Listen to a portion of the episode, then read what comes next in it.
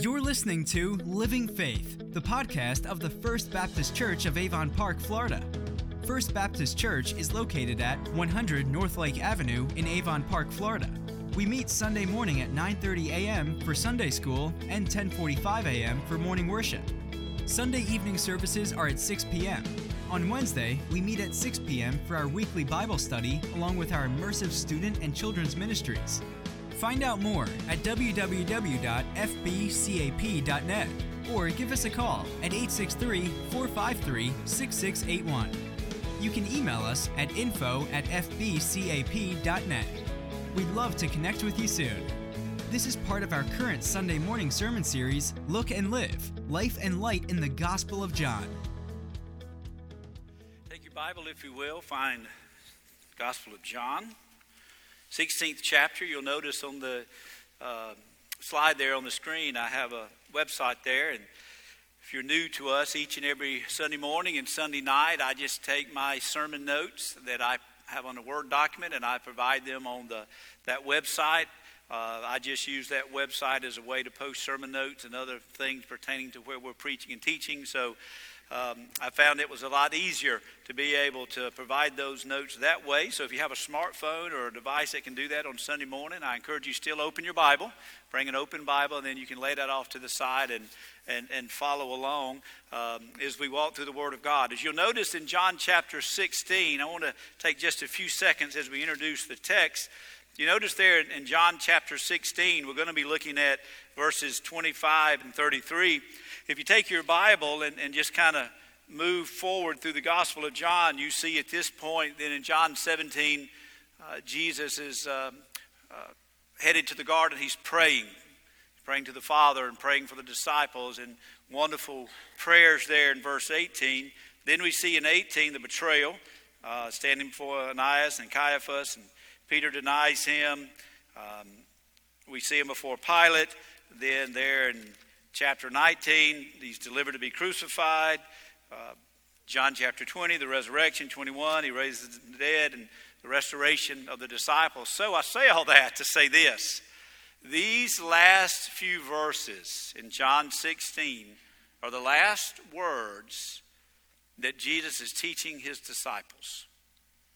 Now, we could just preach the text and let the text stand for itself, and, and that would be fine.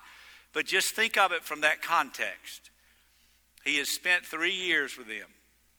And, and he knows what is around the corner that, that night. He knows what is about to happen. They do not. He knows what he came to do. He knows that he is about to fulfill it. He understands the agony of the cross that he will face, but don't miss this. He understands the agony and the sorrow and the confusion that the disciples will face as he is arrested and beaten and tried and, and crucified. The, the questions when he the tomb is empty the questions when he appears before them the, the questions when he ascends to the father the questions when the spirit falls down on them in acts 2 and then as they live that spirit filled life jesus understood all that awaited his disciples and so, as we bring that into focus and we think about Jesus in these last words to these men that are His, it, it, this week it just became alive to me, the words that He was saying.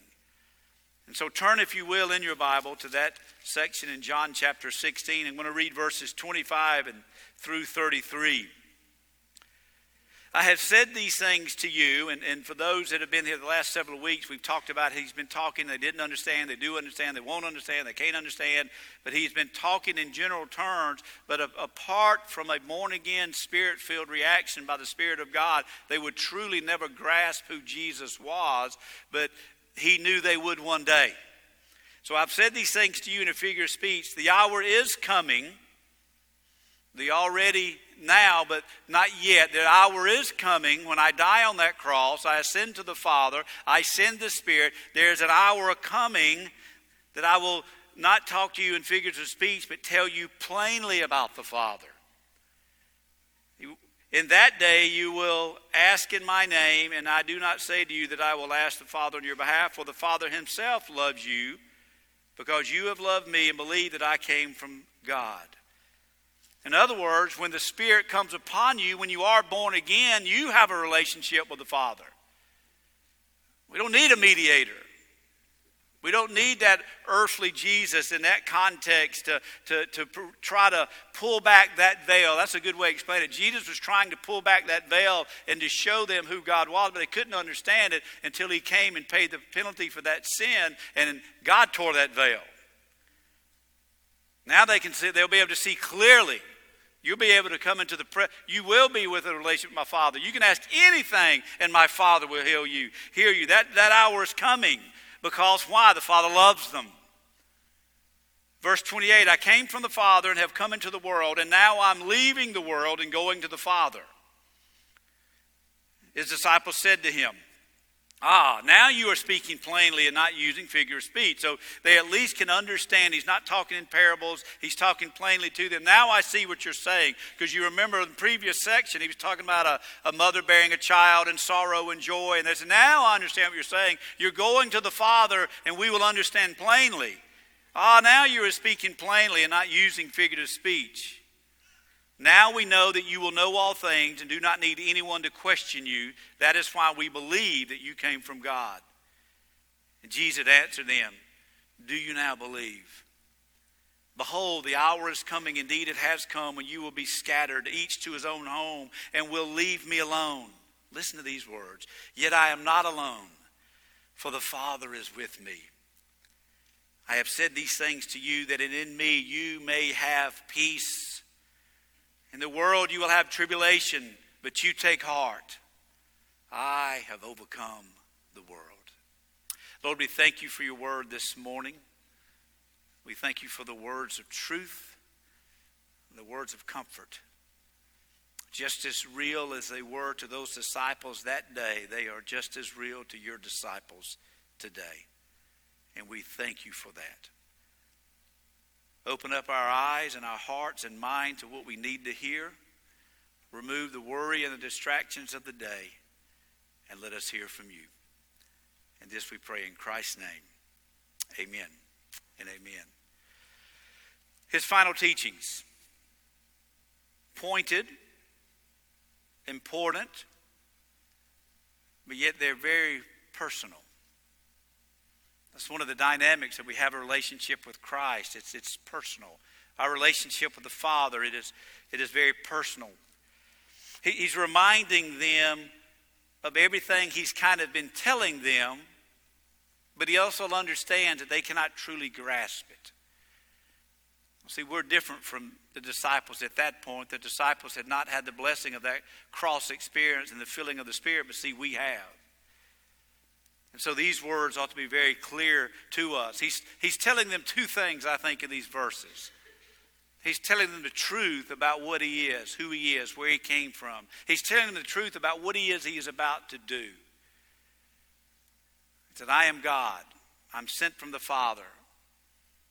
I'm the, the Lamb that will die a perfect death for your sin on that cross. He's telling them the truth and the reality of what the gospel is. He's telling them the truth of who it is that Jesus Christ is God in the flesh and what he came to do. But he's also giving them words of comfort. And we think about the context of this passage, they needed comfort because the truth of the matter was Jesus Christ was going to die on a cross and it was not going to be a pretty death. It was going to be filled, as Isaiah taught them, or as they should have realized, it was going to be a suffering servant and a horrible death and a, a, a bloody death and a, a, a tremendous sight to behold on that day. But yet he gave us words of comfort.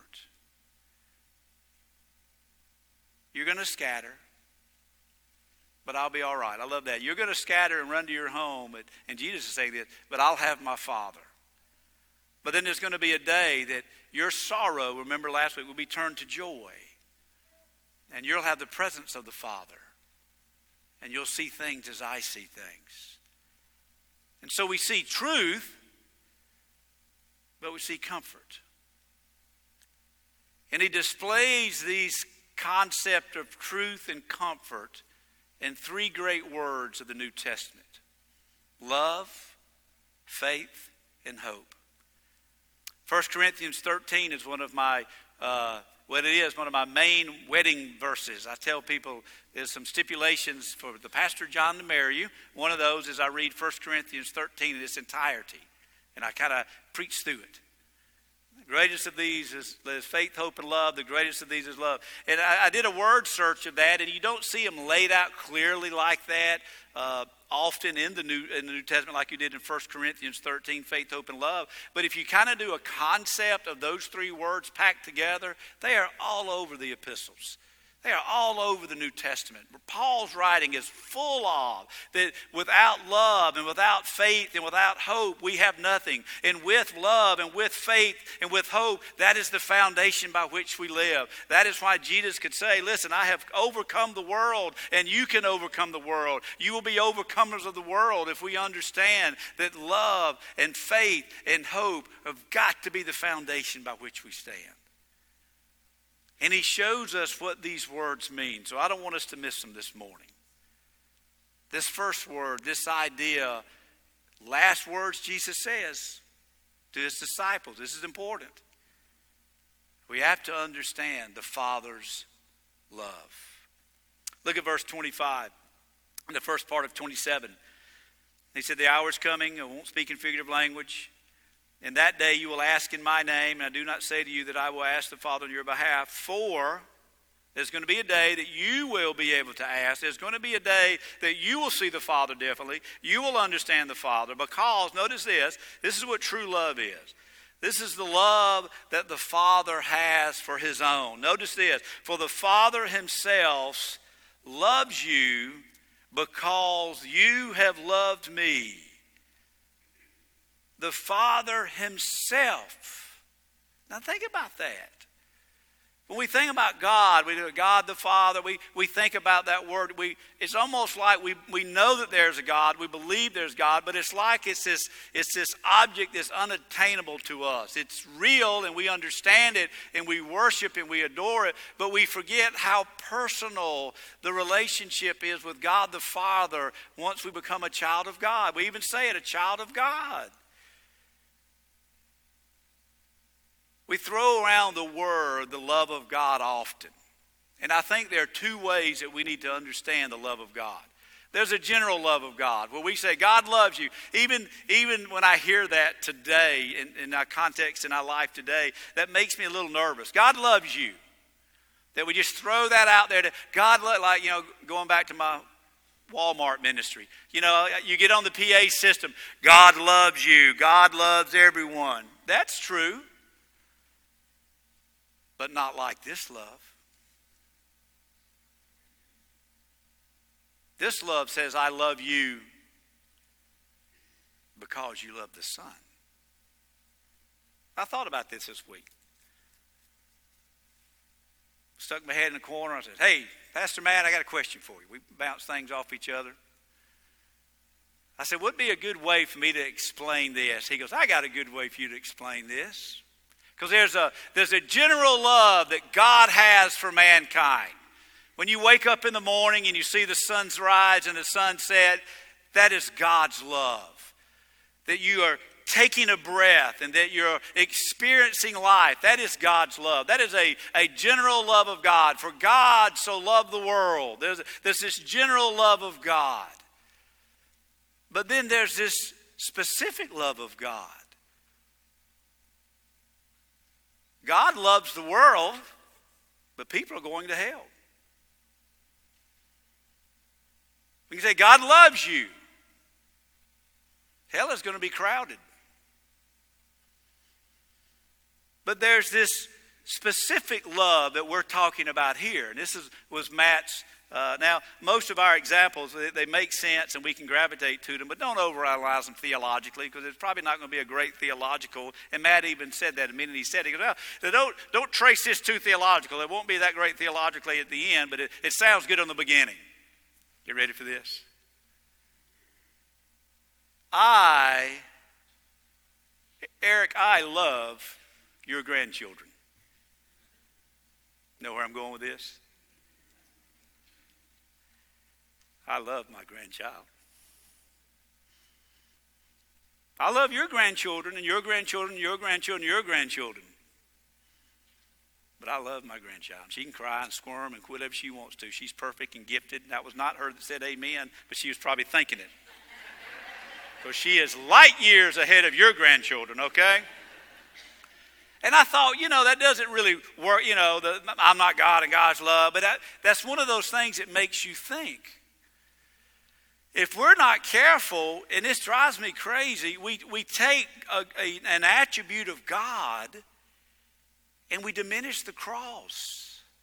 God loves everybody. Why would God? God loves humanity. God just loves everybody. And we take that love, that, that general love that God does have for mankind, and in doing so, we cheapen grace and we cheapen sin and we cheapen the cross. I always remind myself of this. If you ever want to know what it means for the Father's love through Jesus Christ, rent the Passion and watch that over and over and over. That is what Jesus Christ Christ did for our sin. So, yes, God loves the world.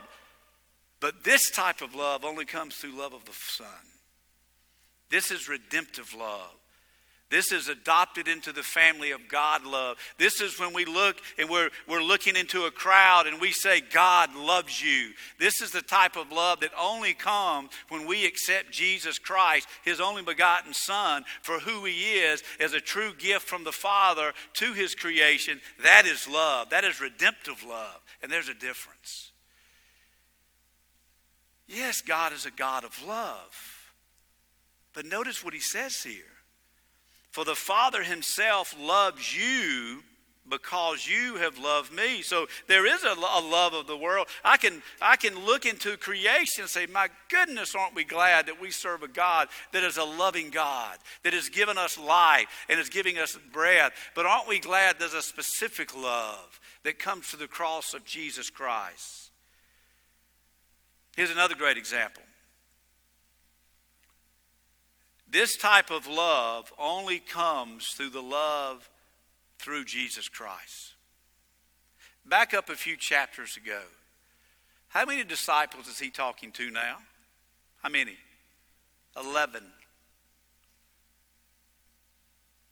Did God love Judas? Yes. Did Judas love Jesus for who Jesus was? No. Did he embrace Jesus for him being who he is? No. And so, yes, there's this sense that God loves, but God is also fair and righteous and just, and he must punish sin. And the last scene we see of Judas is a, a lost, depraved, void filled, depressed man that gave his own life in a hideous way because he knew that he had denied the Savior. So, yes, there is a love of God, but what we're talking about here is that Father love that can only be experienced as we understand the love that the Father has for us by sending His Son, Jesus Christ. So today we ask about this love and we say, okay, well, how do we know today who loves the Father? And I, I, could, I could stay here the whole time, but I won't. How do we know today who truly loves the Son? By repentance and faith, just like Judas. When we understand what our sin means and we, we turn from that sin and we turn to Christ, we grasp and we see Jesus for who he is. Because the element here's salvation. Here's what it means to be saved. Here's when someone makes a decision. All the words we use born again, baptized, church member, all the things we throw around. God loves you. Here's what it means. How and what do you do with the Son? Have you trusted Jesus Christ as your Lord and Savior? Do you love Him? Do you adore Him? Do you worship Him? Do you live your life after Him? Do you, do you have an understanding of what grace and mercy are all about and how wonderful it is that your sins have been forgiven? And why would Jesus do that for me? And all I want to do is live my life where I love Him and adore Him and I'm consumed with Him. That is, I love the Son, therefore the Father loves me. You think about what this means as we think about what they were going to face as they lived their life. If we don't have the love of the Father, we'll never be able to live the life out.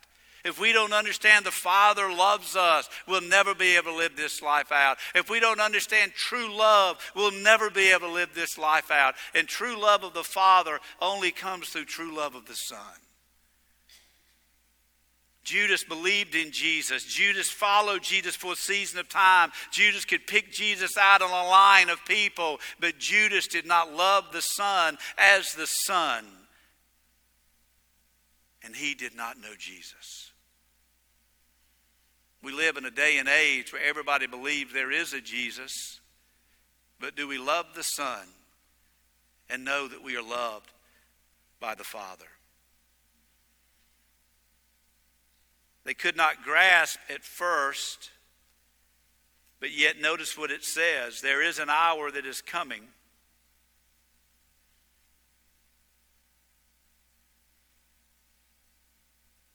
That hour coming, notice in verse 25, is the fulfillment of the promise of the helper that we looked up a couple of weeks ago.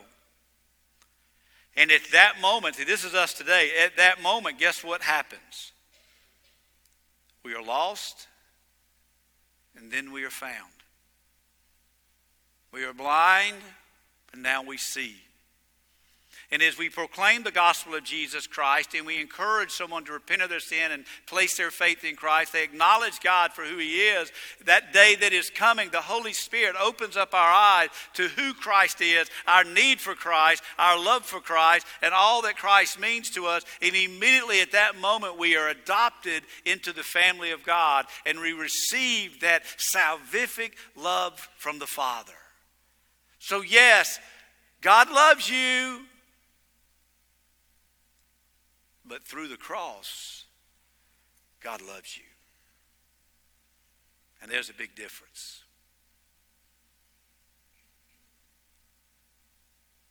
I don't would hope that none of us want a, the type of love that Judas had of the Father. But what a true disciple has is love of the Father. So there's our, our love. I know that, that I, I have the love of the Father because of what He gave me in the Son. I know the Father loves me. Secondly, faith. Look at verse 27 in the second part of 27. You've loved me, and I have believed that I came from God. I came from the Father and have come into the world, and now I'm leaving the world and going to the Father. Verse 29, the disciple says, Oh, now you are speaking plainly, not using figurative speech. Verse 30, now we know that you know all things and do not need anyone to question you. This is why we believe that you have come from God. Verse 31 Jesus answered them, Do you now believe? Behold, the hour is coming, indeed has come, when you will be scattered, each to his own home, and you will leave me alone. Yet I am not alone, for the Father is with me. This word believe carries the idea of trust. Jesus saying, Do you believe who I am? Do you trust who I am? I am going. There's going to be a day. I'm going to the Father. You will not be alone. You've got to trust who I am. That's faith to me. Saving faith is trust. Believe whatever we want to call the words that we use for that, F A I T H, forsaking all, I trust Him. My word about believe is trust. Do I truly trust who Jesus Christ is? As we think about the disciples, it was not easy to be a disciple for the Lord Jesus Christ in this context. Amen? So, why do we think it should be easy for us? I think about that all the time. Can I let you into my world a little bit? Sometimes I shut the door and I say something like this Lord, I know you're busy. I'm to get selfish when I say that. Lord, I know you're busy, but you think maybe this Sunday we could have standing room only at church? Just, you know, I think that'd be nice because that, that would show me that I'm a good pastor, Lord. Background music's playing naturally. Do you think, Lord, that this week our church will just love each other and we'll be the most unified church this side of heaven? Because as, as a pastor, that would be really neat to be able to see that and to know that you're, you're blessing us and that, you know, maybe um, maybe first thing Monday morning, Jacob, who's working with us over the summer, will have to get the wet vac out and get all the tires out of the uh, tears out of the carpet because everybody was weeping at the altar, and we had to finally tell everybody to get off the altar so we can go home at three. Everybody stays awake while I preach. I can go on and on. Because, Lord, that would be good for me. I want to feel good. I want to be good. I want people to like me good. I want everything to go good. And here's my list, Lord Jesus. I know you're busy, but really, I, I trust in who you are, and this is what I need. Now, this is not theologically accurate at all, but it, it's fun in my world. I think at that time, Peter and Paul would say, Can I answer him, Lord? Let, let me answer that prayer for him. Hey, mister, I gave my life for the gospel of Jesus Christ. And I was beaten and I was persecuted. I didn't have a church. I just walked from city to city planting churches and this, that, and the other. And look at old Peter over here. Peter's got the scars from being baptized upside, baptized, crucified upside down. They say Paul was beheaded. Uh, I mean, could you imagine that? But that's what we do. Lord, I, I believe who you are, and I, I want my day to go well, and I want everything good. And I, Lord, I got these great plans for my future, and everything needs to be good. And I just don't understand why, why all this stuff is going on. And if you, you say that you love me, because God isn't that true? That's us. That's us. That's our prayer journal. Jesus listen, that, that ain't going to happen.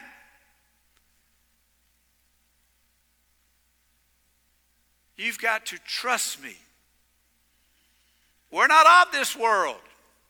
We're just in it. We're not staying here forever, so why do we live like we are? This is not our final home. We can believe in who He is when we can trust in who He is.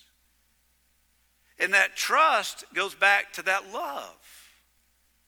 I may not get everything I want, but I know my Father loves me. And we've been singing about it since we could sing. I've got the whole, he's got the whole world in his hands. If he's got the whole world in his hands and he loves me, I'm willing to bet he can give me everything I need and everything he would wish for me to have. And trust is stop questioning what the Lord is not doing on your agenda and trusting on His agenda that He loves you. There's nothing more you need to know than God loves you. It says that we can have this faith. Notice the disciples here. They had a, their current faith or their current trust was very immature. Jesus even said, In a few hours, you're going to scatter. And a little bit later, we find out, Peter, you're going to deny me. They had a very immature faith and a very immature trust. Faith is trust. Yet there'll be a future. There'll be a day when they will not have an immature faith and a trust. And one of my favorite things in, in, the book of Acts, we learn they turned the world upside down for the Lord Jesus Christ. Man, what happened from here to there? They got saved. They got born again. They got filled with the Holy Spirit. They understood the love of the Father, and they understood what it is to truly believe in Jesus Christ and place their trust in Christ. And they literally turned the world upside down.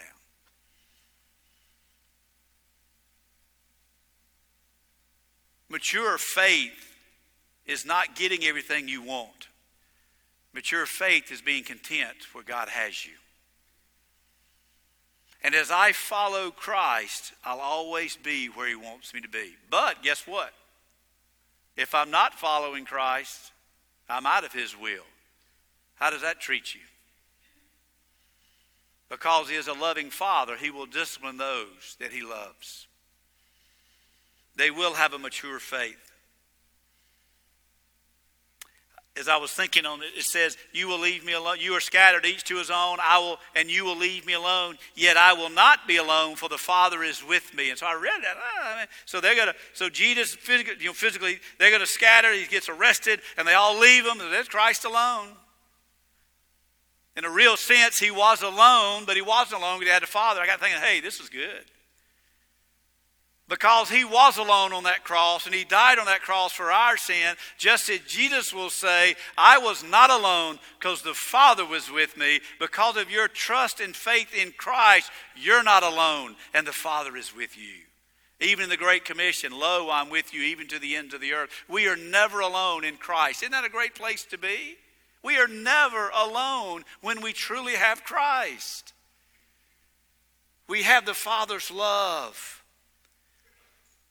And we have faith in who He is that leads to that trust. Then we see here in the last verse this word hope. It's actually becoming one of my favorite words in Scripture, hope. It's the idea that something will, that something that's going to happen. And we know what's going to happen. We may not see it, but we know it's going to happen. Here's great hope. When a believer passes away, we weep and we mourn, but what do we say? Our hope is that we'll see them again. Our hope is with or with the Lord. We, we know that. I know that emphatically. What do you mean? That's hope. I know it's going to happen. It's a futuristic event. I know the Lord is going to return. That is what my hope is in. I know that. I know that He will take care of me. Why? Because I'm Him. That is what my hope is in. I know that everything that I want to be according to God's will. I, I, you know, not only am I a grandfather, my grandchild is here today, by the way. I want to be a great granddad. Isn't that, is that too selfish to ask? I want to be a great granddad. I'm struggling now because I still want to be a parent. Grandparents got that joke. It's not a joke. Grandparents got that. I wanted to get Georgianne up at 6:30 and hang out with Papa, but guess what? I'm not the parent. I got vetoed. I was told very early this morning by a not so happy mother if you wake that child up. So I backed away. I want to be a great granddaddy to all of my grandchildren. My hope is that I can do that. Now, how sad would that be if we're going, man, I hope he figures this out? Somebody suggests a good book. Hey, maybe we can send them to a con. Could you imagine hoping for something and you have no idea whether it would happen? How depressing would that be? I hope I can be a great grandfather. You can. I hope I can be a great husband, a great father, a great grandfather. You can. You've got God the Father, God the Son, God the Spirit. We've got the Word of God. The, you got everything you need. Everything I need to be a great grandfather is right here for me. And the Lord says, hey, it's, it's going to happen. I've done my part. Am I willing to do mine to grow in the likeness of Christ to understand it? That's going to be pretty neat. You know what heaven's going to be like? I don't know. I make up what heaven's going to be like. I'm still going to be a little kid when I get to heaven, by the way. I'm coming for the Lord. All 48 of my grandchildren will be up there. I also have Emily and Bryce here today. So we have all the Becks here. That was a prophetic statement. All 48 of my grandkids will be up in heaven, and I go, I did it! I did it! Jesus, I did it! He said, Jon, yes, you did. You loved me, you trusted me, you followed me, you loved my word, you, you just, I mean, that, it's that simple. Why do we make it so hard? I did it. Yes, you did. Could we say that? Is that what our hope is based in? On what we have in Christ? Notice there's, there are three things in this one verse, and I'll close with this. As we hope in Christ, we understand how we do live in this world as overcomers. How can we finish? One of my favorite things, just finishing well, living life every day. How to live the Christian life out. What does it mean to have this hope? This I know it's going to be okay, but you don't know what I'm going through. I don't know, but your Father knows. And the disciples went through so much, and so many people before us have gone through so much. No temptation has overtaken you that is not common to man. Everybody has endured what you're going through. Everybody is enduring what I'm going through. As, as a pastor, some days are better than others. You understand this in church life. I'm just telling what you already know. Do you know how many other pastors have done what I've done? They'll tell you the same thing. You're not alone. You've got this because of Christ three pillars, three stones, three mighty foundations of what this hope is. Look right there in verse 33. I've said these things to you that you may have peace. Hope is having peace.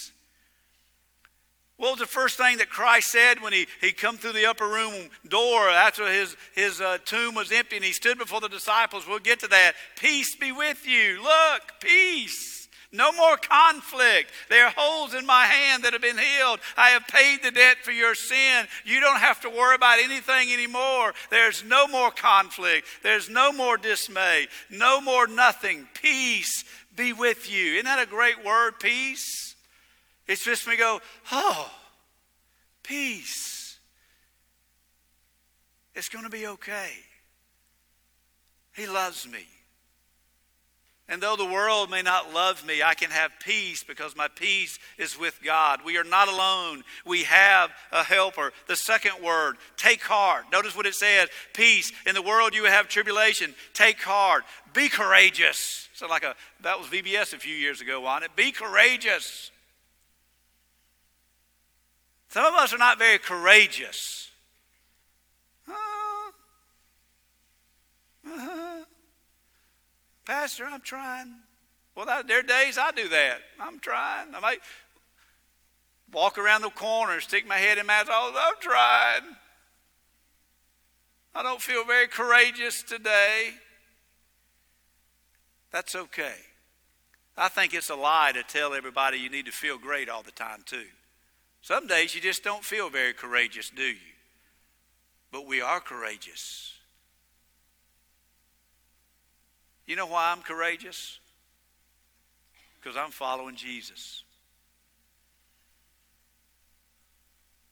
Think about that. We go out in the world and somebody's got something against me, I'm with him. I'm going to start doing that. Pastor, I just thought I'd tell you, we don't like what you're preaching anymore. I'm with him. He, that's his word. Hey, I'm with, I'm with him. Take it up with him. We don't believe you're Jesus anymore, Christians in the world today. We don't, you know, uh, you can't do this. Okay, I'm with him. I'm with him. We use analogies a lot, you know. Take it up with my father. I've got an issue, uh, Christians. You Christians, uh, hey, I, I'm just doing what my father asked me to do. If you got a concern, I'll, you need to take that up with my father. That's what courage is. Just making it. Know what it says? Take heart, have courageous, remember, reflect, don't forget. A belief that leads to action. That's the key. My belief that leads to an action. Stand firm, live out. I can do it. He has done it. Simple things like that. I can do this. He has done it. If I get my heart right, I get my mind right, and then my, my life is right. Sometimes I just got to keep reminding my mind don't be conformed to this world, but be renewed, transformed by the renewing of your mind. Scripture, prayer, scripture, prayer. Oh, that's right. I'm taking to heart. I'm making a stand. I'm being courageous. I have peace. I have courage. Notice that last word. I have overcome the world victory. Sharon came home the other day, and I was watching Oklahoma and Georgia in the Rose Bowl. Just like this. She, oh, is it started already? How can she live with me and not know college football season has not started yet?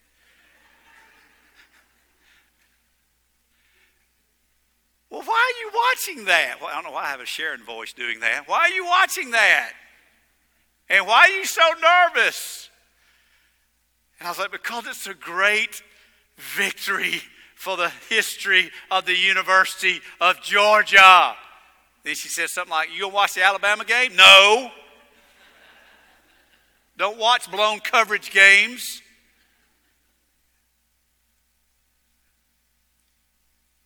I turned the volume up, and Sony Michel was in the wild dog package. And he took the snap and he rode left and he went to the end zone. And again, I went running through the house. She was, that's just, I'm not even going to, I'm not even going to look at this. It's ridiculous. I'm going to do lesson plans. I love a good victory. Woo! Yes. Yes. You know what church is to me? When we come to church and sing, I, we were having church. We were having church at the very beginning, but sometimes I, in my vocabulary, when you're singing, I'm like, man, we're having church up in here. The words to the songs that we were singing, we're having church, and you just get excited, and you realize, you know what? He died on that cross, but he rose again. That tomb was empty. And he went to the right hand of the Father and he sent the Spirit and he just filled the believer. And I have the love of the Father and I have that, that hope, and that, that faith and that belief that I have in Christ. And I have that hope because I have peace. And I can stand in that hope and be courageous because we've won. Here's a Christian today. Y'all do Twitter? Oh my goodness, look what they're doing at the White House. What are we going to do? Oh, I just want to look at y'all and say, y'all are. I almost said something. I got in trouble. Almost, thank you. The Holy Spirit is guiding me this morning. The only word I can say is moron because it's in Scripture. Are you crazy? We're more concerned about what is going on in the White House and our borders than the church house. We need to be concerned of what is going on on Pennsylvania Avenue, but we need to be knowing what's going on in our hearts when it comes to the Lordship of Jesus Christ. Trump is not going to bring us victory. Obama's not going to bring us victory. Hillary Clinton's not going to bring us victory. Whoever Oprah's not going to bring us, nobody, nobody is going to bring us victory like the Lord Jesus Christ has already given us. We ought to be running around like a crazy Georgia fan at the end of the Rose Bowl. And we're not. We're walking like a Georgia fan at the end of the national championship game. Notice what he says I have overcome the world. Yes, we live in a fallen world, but He's overcome it. Now, let's move back to where I started. Last words out of his mouth before his arrest. He knew it wasn't going to be easy on us. It's not easy today. It's, it's harder today than it was 20 years ago, 40 years ago. 50, would you not agree to that? But the same words that Jesus gave to the disciples, you know how hard it had to be to live out the Christian life in the immediate context of this, say, the first 10 years after Christ's death? And he says, You have the love of the Father and faith in me and the hope of who I am. I have overcome the world. Do you know Jesus Christ is your personal Lord and Savior? Not like Judas. We're going to look at that further tonight. Please come back tonight. Not a Judas faith. Not a I believe in Jesus faith. Not I believe in God faith. But I believe in who Jesus Christ is. And I trust in what he did for me. And I want to live for him and have that love and that faith and that hope and be that overcomer. There may be some of you saying here this morning, Pastor, I needed to hear that because I'm telling you what, the world is heavy around me. There are people in our midst in this room right now that are walking through some heavy stuff. And it's heavy. And when I pray for you, one of the first things I pray is thank you, Lord, for their salvation because without you, they could not be bearing this load. So please don't take this to mean that everything needs to be rosy in your little world and your pains just go away. I'm not saying that. But what we all need to know is that we are not alone and that we are overcomers and we have that love, we have that faith, and we have that hope. Let's stand as we pray. Lord, we thank you for this morning, for the, the picture of baptism through the life of Eric. We're grateful for this morning to hear the word proclaimed, to, to hear fresh and anew the words of our Savior as he shared with those disciples. Help us to see this morning that type of love and that type of faith and that type of hope. Help us to see this morning the faith of a Judas type compared to the faith and the trust of a disciple. as we sing this morning words of faith and hope and trust, let us consider these things. Let us consider the words that we have heard.